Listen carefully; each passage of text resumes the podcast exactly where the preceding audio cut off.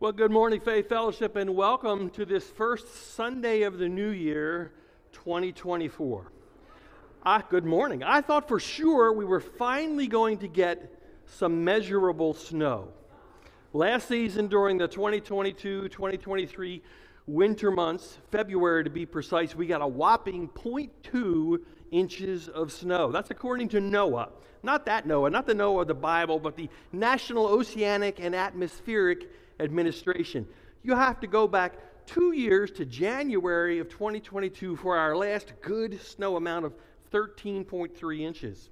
Looking forward to that again. We got a total of 14.4 that year. Now, if you like snow, don't give up hope just yet. We are just starting the really cold months of the year. Of course, when they call for snow, we never get snow, right? It's when they call for a dusting that you've got to, you've got to look out. That's when we get slammed with snow. Well, I know what I'm going to be doing the next time it snows. I thought that was pretty creative. Look at that. well, this morning, we're not doing any of that. Let's pray and we'll see what this new season brings in our new series in God's Word. But before we do, I want to remind you if you missed a message, any message of the year, last year, you want to catch up, you want to listen again, share it with a friend, you can always do so by going to ffcsermons.org, where you can download or listen online or set up a podcast. You can also go to www.ffcph.org, click on the Live tab, and watch previously recorded messages on YouTube or Facebook. Well, let's pray and we'll see what God has for us. Father, we thank you for your presence this morning. We thank you that you've brought us through the past year. We thank you that you are the same yesterday, today, and forever. And then underneath are your everlasting arms. We thank you that we can trust you, that you are faithful no matter what. And Father, we put our lives in your hands and we offer them up to you. We do so this morning in Jesus' name. Amen. All right, put your hands up if you've ever read the Bible from cover to cover. Cover to cover, okay? Now forget index and maps. Right? Just Genesis to Revelation. Any, any more hands to go up with that? Okay, all right. You, you put your hands down.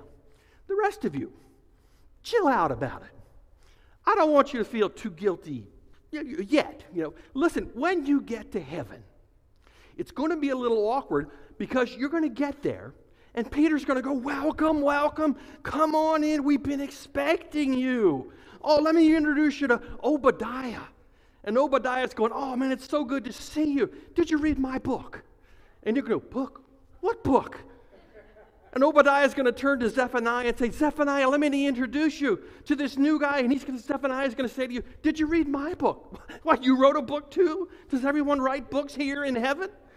Listen, you're going to have an awkward time. You're not going to be able to have conversations with certain people if you've never read the book the book. And I urge you and I encourage you don't put yourself in that situation. Seriously, this is the only reliable data we have about God. And so this morning, we're kicking off a new series that we're calling What's in a Name? What's in a Name? In this series, we're going to be talking about the names of God. And God has many names. He has to have many names. Why? Well, because his character and his nature is it's kind of like it's kind of like a diamond. And what makes a diamond so beautiful is how multifaceted it is.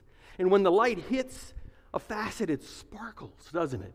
It's why our wives love them so much. Either that or it was a brilliant marketing strategy just to sell rocks that shined. Right? Anybody remember pet rocks back in the mid 70s? They still sell those on Amazon for $29.99. It's just a rock, and it comes in a box with a pedigree. I didn't know rocks had pedigrees, and the $7 shipping on top of that. What a brilliant marketing scheme. Well, God has many facets, so many so that you need many names to describe his character traits and attributes. He's got to have many names just to barely describe him. Think about it, even in terms of humans. In human terms, we have a lot of multiple names, don't we? We get called different things, don't we? Some good, some bad. My kids call me dad. My grandchildren, they call me Jaja. Some folks want to call me Pastor Jim, but really just Jim is fine. And I know as sure as I have said that, somebody's going to come after the sermon and go, Just Jim, I wanted to ask you a question. It's just Jim. Leave the just part off. When I was in middle school, I was the same basic size that I am now, 100 pounds lighter. The same basic size. Right? I, was, I wore a size 10 shoe in the seventh grade. I wear a 12 now. And I would stick my legs out under the desk. And one day the teacher tripped over my big feet. And she said something about me looking like Lurch from the Addams family. And for the rest of middle school, that's what I was called. Everybody called me Lurch, and I knew who they were talking about. When I was little, rather than ask my mother a question, I would just pull on her shirt or her skirt or her pants, and apparently it got on her nerves because she called me Bugger Boy. Let me tell you, it took years of therapy, but I'm over it now. Bugger Boy is what she referred to me as. My wife calls me Papa San. And depending on the kind of mood he is, sometimes she calls me some other stuff. We'll leave that one alone. Back in the early days of faith, a group of women were trying to describe me, and they said that I was James the Just. I try to live up to that name. Even we are multifaceted and need to have more than just one name. Now imagine God. Imagine trying to describe his character and his nature in just one name. It's impossible. So the Bible reveals to us many names that God goes by. And each name reveals or gives us another little glimpse into his character and his nature. So over the next 11 weeks, we're going to be looking at some of the more prominent names of God in the scriptures. My heart, our heart, our hope and prayer is that we're going to know him better in 11 weeks than we do right now. So it's going to be a journey. So if you're ready, I want to hear you say, I'm ready. I'm ready. All right, amen. The first name of God that we are going to look at in this series is the name Yahweh. We'll also touch on Adonai and Elohim as well. In Jewish tradition, Yahweh is too sacred a name to utter out loud. Over time, the Jews started to substitute in Adonai or my Lord, especially when speaking. Another common replacement is the name Elohim, which simply means God. What's interesting is that these two replacement names, nicknames, if you will, are both used for other things beside our God, not just for our Lord and God. Whereas Yahweh is reserved exclusively as a name for our God. And so we'll focus on Yahweh. Yahweh was the name that God first revealed to a man named Moses. Now, Yahweh is not a word that most American Christians use. From time to time, you will hear it here in our church services, or there are a couple songs like we sang this morning that have the name Yahweh in it. But what in the world does it mean? What does it mean in a, in a practical relational sense to us and how we relate to God? Well, today we're going to find out. So let's go to the scriptures. Exodus chapter 3 and verse 1. Now, Moses was tending the flocks of Jethro, his father in law, the priest of Midian. And he led the flock to the far side of the wilderness and came to Horeb, the mountain of God. So here we find Moses in the desert and he's tending his father in law's flock. Well, how did he get there?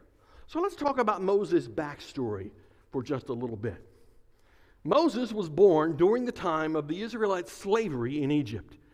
And even though the Jews were enslaved, God was still blessing them.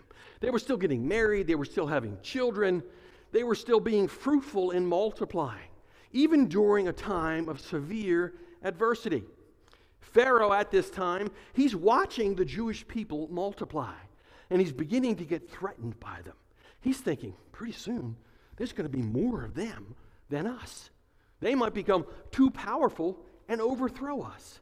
So, to reduce their numbers, he commanded that all baby boys be killed at birth by the midwives who were helping to deliver them. If it was a girl, they could let the baby live. But if it was a boy, they were supposed to kill it. But they refused to listen to Pharaoh. So Pharaoh commanded that all baby boys, all Jewish baby boys, be thrown into the Nile to be drowned. The Jewish nation has had a tough time of it. it seems, from then and before until their current circumstances, having to deal with evil on every front. Pharaoh is evil and he wants these boys exterminated. It is during this time that Moses' mom gives birth, and of course, she wants to save her son's life, so she hides him for three months. But after three months, she decides, you know, I'm not going to be able to hide him anymore. So she builds a basket and she puts him in the basket and she places him in the river Nile, trusting God that God is somehow going to intervene and take care of him. And God does because he has plans for Moses. Not long after this, Pharaoh's daughter goes down to bathe in the river. And she sees this basket and she uncovers it and hears a crying baby. And she has compassion on him. She knows that this is a, a Hebrew baby, but she could not bring herself to kill him. So she adopts him and raises him as her own. Now, Moses grows up to be a man. And one day, he sees one of the Egyptians beating one of the Jewish slaves. And when he thought no one was looking, Moses sought justice by his own hand. And so he takes the law into his own hand and he kills the Egyptian and he buries him in the sand. He didn't think anyone had seen him. But the next day, two Israelite men are fighting. And Moses steps in to break up the fight. And they say, Who are you to, to rule over us? Are you going to kill us like you did the Egyptian yesterday? And all of a sudden he realizes, Oh no, they know. They know. People know what I did. And when Pharaoh found out, whoo, he wanted to kill Moses. And so Moses flees for his life. He goes to this place in Midian and he meets a woman. This is just like a Hallmark movie, isn't it? I mean, this is something else. Or days of our lives, or as the world turns, or at least as the desert sands turn. General Hospital, where are Luke and Laura? I'm expecting them to pop up at any time. I was addicted to that one when I was in college. I would rush to get at lunchtime down to the student union with a whole lot of other kids so we could watch General Hospital and find out what was going on in the lives of Luke and Laura. Moses, he begins to work as a shepherd, taking care of his father in law's sheep. And he's there in this desert place, a place of obscurity, and some amazing things begin to happen. And that's where we're going to pick up the story. He goes, uh, and let's, so let's go to chapter 3, verse 2. There the angel of the Lord appeared to him in flames of fire from within a bush. Moses saw that though the bush was on fire, it did not burn up already I'm excited. I'm excited. Maybe it's because God made me weird and, and I love fire so much. Always have all my life. When I was six, seven years old, I lit my back, my neighbor's backyard fire, uh, backyard on fire with one of their kids. Well, I used a match, but you know what I mean. I was with one of their kids when I lit their backyard on fire. It was a one alarm blaze. You see, they never cut their grass. And we were rolling cars down the sliding board that we had lit on fire because it looked cool when the flames were flying out of the windows of these little cars. But when they hit the tall grass and everything started burning, I knew it was time for me to go. Uh, I hear my mother calling, I gotta go. And I hightailed it on out of there all the way home. When I see stuff like this in the Bible, I just can't read past it. And this phenomenon, it got Moses' attention. Fire will do that. Now, picture this Moses is at the end of the desert. It's hot, it's dry, and a bush starts burning. What do you think he did? Well, most people think, well, he's a, he's a, a Bible person. He responded supernaturally. He didn't respond the way that a normal person would respond. He's standing in the middle of the desert, and all of a sudden, poof, a bush just burst into flames. What do you think he did? Do you think he stood there and went, Behold, a bush burneth. I don't think so, verily. A bush burneth. Do you think that his blood pressure went up a little bit? Do you think he might have been a little excited about this? In biblical terms, it says in verse 2 There the angel of the Lord appeared to him in flames of fire from within a bush. Moses saw that though the bush was on fire, it did not burn up. I mean, this is beautiful. Not only did the bush burst into flames, but it didn't burn up. I mean, it burned, but it didn't burn. There were no ashes, it didn't crinkle, things weren't falling to the ground. It was just burning, and Moses went, Whoa, it's a butane bush. Now, some of you have your Bibles open and say, I don't see that word butane in here anywhere. All I'm trying to do is help you understand is that Moses is like you and I. He had feelings like you and I. And when this thing burst into flames, he had to get incited. In fact, it says, Moses thought, I will go over and see this strange sight, why the bush does not burn up. If you translate that into modern English, it comes out like, whoa, this is too cool. Check this out. I got to go see what in the world. I got to get me one of these. I'm going to order it on Amazon tomorrow. I, now, now, God is watching this. And it says, when the Lord saw that he had gone over to look, God is watching. He's an amazing God. When the Lord saw that he had gone over to look, God called to him from within the bush, Moses, Moses, behold, a bush speaketh. Whoa, what's going on? Now, let me tell you something. We have a creative, absolutely wonderful God who, you know, why he did this? He did this because he wanted to get Moses' attention. And that's why he did this. And God will use many creative ways to get our attention. He wants to get Moses' attention, and this did the job. If you're standing in the desert and a bush bursts into flames, and that doesn't get your attention, and if the bush burns, but it doesn't burn, and that doesn't get your attention, if the bush talks to you, that will get your attention. So Moses is in the middle of nowhere, and God speaks his name Moses, Moses. Let's read down to verse 14, starting in 5. Do not come any closer, God said.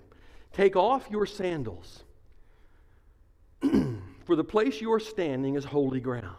Then he said, I am the God of your fathers, the God of Abraham, the God of Isaac, and the God of Jacob. At this, Moses hid his face because he was afraid to look at God. The Lord said, I have indeed seen the misery of my people in Egypt. I have heard them crying out because of their slave drivers, and I am concerned about their suffering. So I have come down to rescue them from the hand of the Egyptians and to bring them up out of the land into a good and spacious land a land flowing with milk and honey, the home of the Canaanites, the Hittites, the Amorites, the Perizzites, the Hivites, the Jebusites, and any other ites you want to add in there.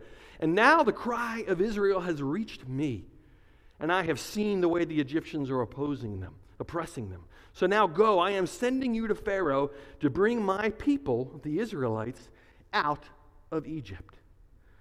But Moses said to God, Who am I that I should go to Pharaoh? and bring the Israelites out of Egypt. God has Moses full attention now. He's all ears and excuses. God has a job for him to do, and he really didn't want to do it. He made a lot of excuses for not being able to do it, but God doesn't let him off the hook. Jim, I thought this was a message about Yahweh. Why are we talking so much about Moses? Well, hear me, I'm almost there. This is important because it is through God's interactions with us that he reveals his name and his character. It is through God's interactions with us that he reveals his name and his character, all of his names and his character traits. And God said, I will be with you. And this will be a sign to you that it is I who have sent you. When you have brought the people out of Egypt, you will worship God on this mountain. But Moses is like, Well, I'm glad you're going to be with me. But how is that a sign? And what is the sign? Is it that when you've brought the people out of Egypt, we're going to worship you here on this mountain? Or is it the burning bush? Either way, it makes no sense. One is a future event that hasn't taken place yet. How is that a sign to anyone other than Moses? The other will be a past event, the burning bush that only Moses saw. So Moses asked a question, a curious question. Moses said to God, Suppose I go to the Israelites and say to them, The God of your fathers has sent me. And they ask me, What is his name? Then what shall I tell them? Why would Moses ask that question? That's not the question I would have asked. I would have said, Look, God, since you're going to be going with me anyway, why don't you tell them yourself? No need for me to speak for you, and I stutter anyway you might as well do all the talking. Here's why it matters. In the Old Testament, a person's name was a reflection of his character. Abraham means father of a great multitude. Eve means living, which is fitting because she is the mother of all living people. Jesus means Savior. Names were very, very important at that time. He could point to a person's disposition, their mission in life, and more. And Moses knew that. And the name of your God was even more revealing about your God's power and character. And he just happens to be talking to the God of the Israelites. When he asked God in Exodus 3:13 what he should tell the Israelites when they ask who sent him. He's essentially asking God to prove some credibility, to, to provide some credibility to the fantastic story that he's about to tell his people. He's asking God about his character and nature that will be revealed in the name that he will tell Moses. Because Moses is certain they're never going to believe this story about a burning bush.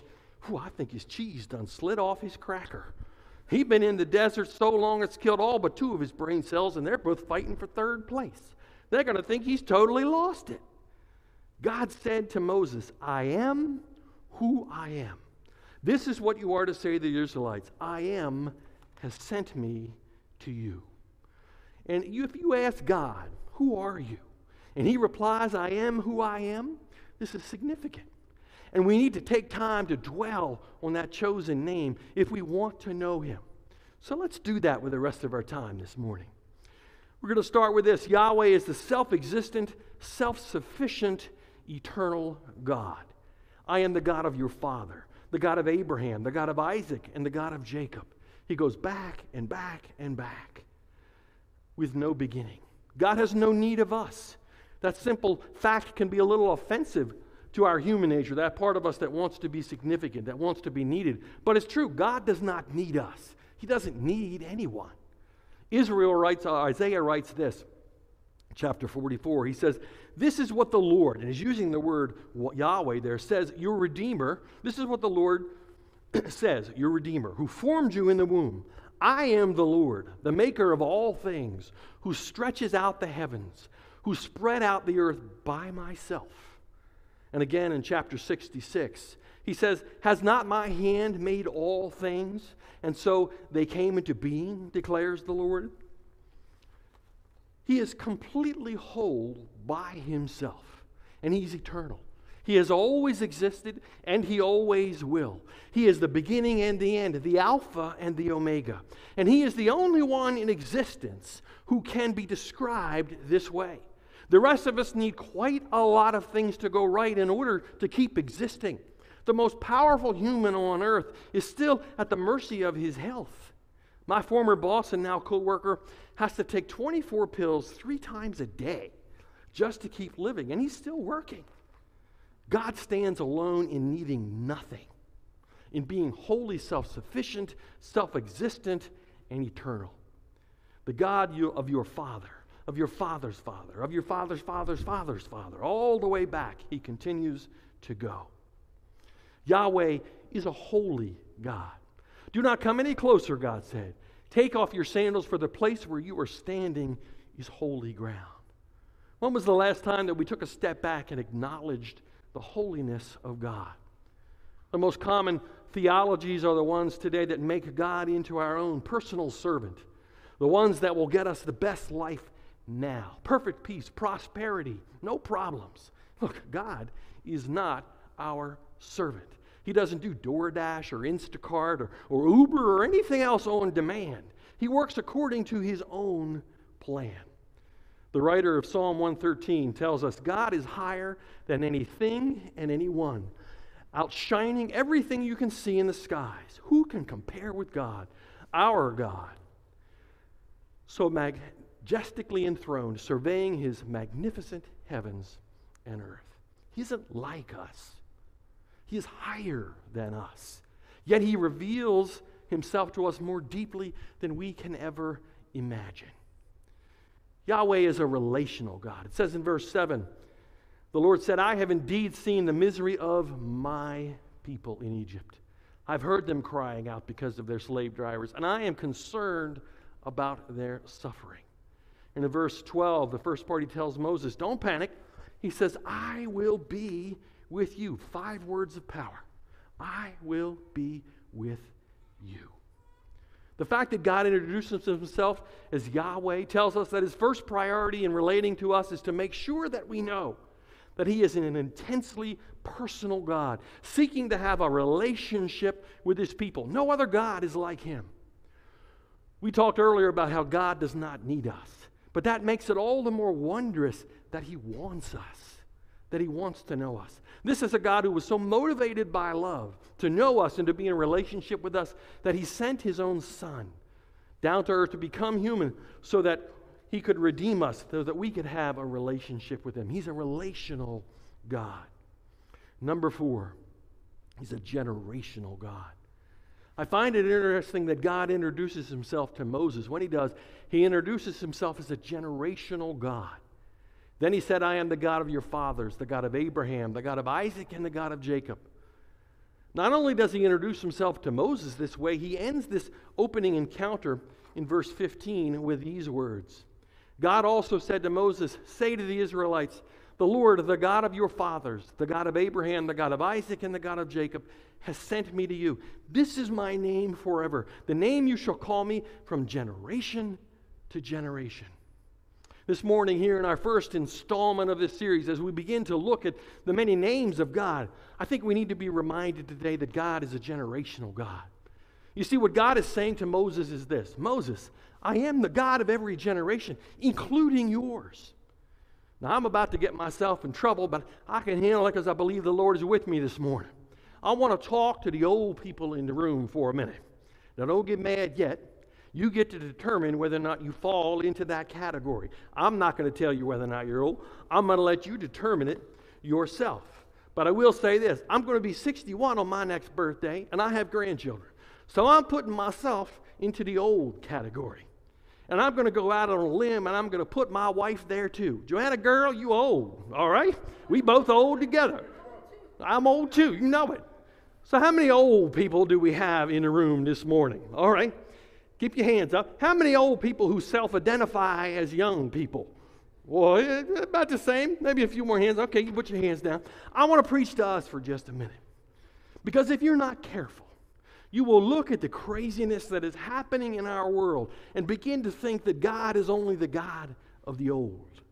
If we're not careful, we can watch too many news channels, browse too many YouTube videos, watch too many TikToks. We might start to believe that there is no hope for a move of God in this generation.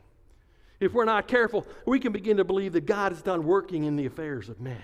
But I want to draw your attention to the text. God shows up to a guy in the desert and introduces himself as a generational God.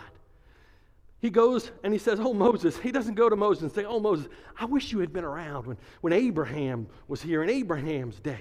Moses, did you know that in Abraham's day you could buy a house for $5,000? Moses, I wish you'd have been there in those days. God doesn't say to Moses, Oh, Moses, I wish you had been around in Isaac's day. Oh, Moses, the churches were full in Isaac's day, and the malls weren't even open on Sunday. Moses, too bad you weren't around to enjoy the good old days, Moses. Faith, I don't know if you're picking up on what I'm laying down, but if we're not careful, we begin to look at the moral decay in our culture and start believing that somehow God can't do today what he did back in the day. He comes to Moses and he says, Moses, I am the God of your ancestors. I am the God of Abraham, the God of Isaac, the God of Jacob. And yes, Moses, I moved in their day, but I am also your God. And I'm going to move in your day too. Amen? Amen. To those who didn't identify as old people, I know some of us old people, we like to sit around and complain. We had to walk to school and home both ways. We're uphill in the snow with no shoes. You know, we love the good old days. I'm one of them, but I tell you, the same God of the Bible is alive and well today. Somebody give me an amen. And He's got a plan for your future. So forgive us old people for passing down our fear in our anger and our depression because God is not dead and your God is not done. And He's going to move in your generation as He moved in their generation, and He's going to do it today, and He's going to do it through you. Are you ready? Amen. You must say, Are you ready? I know y'all better be more ready than that. Are you ready? All right, very good. By the way, we need volunteers in Kids Quest. You can see Ashley to sign up. That'll be your first step. And it's going to use you to do it. Finally, worship team, you can make your way back up. Yahweh is full of mystery, but worth seeking. Only a mysterious God would ask us to know him as the God who is who he is. We weren't meant to understand everything about him, as evidenced by the fact that we simply can't.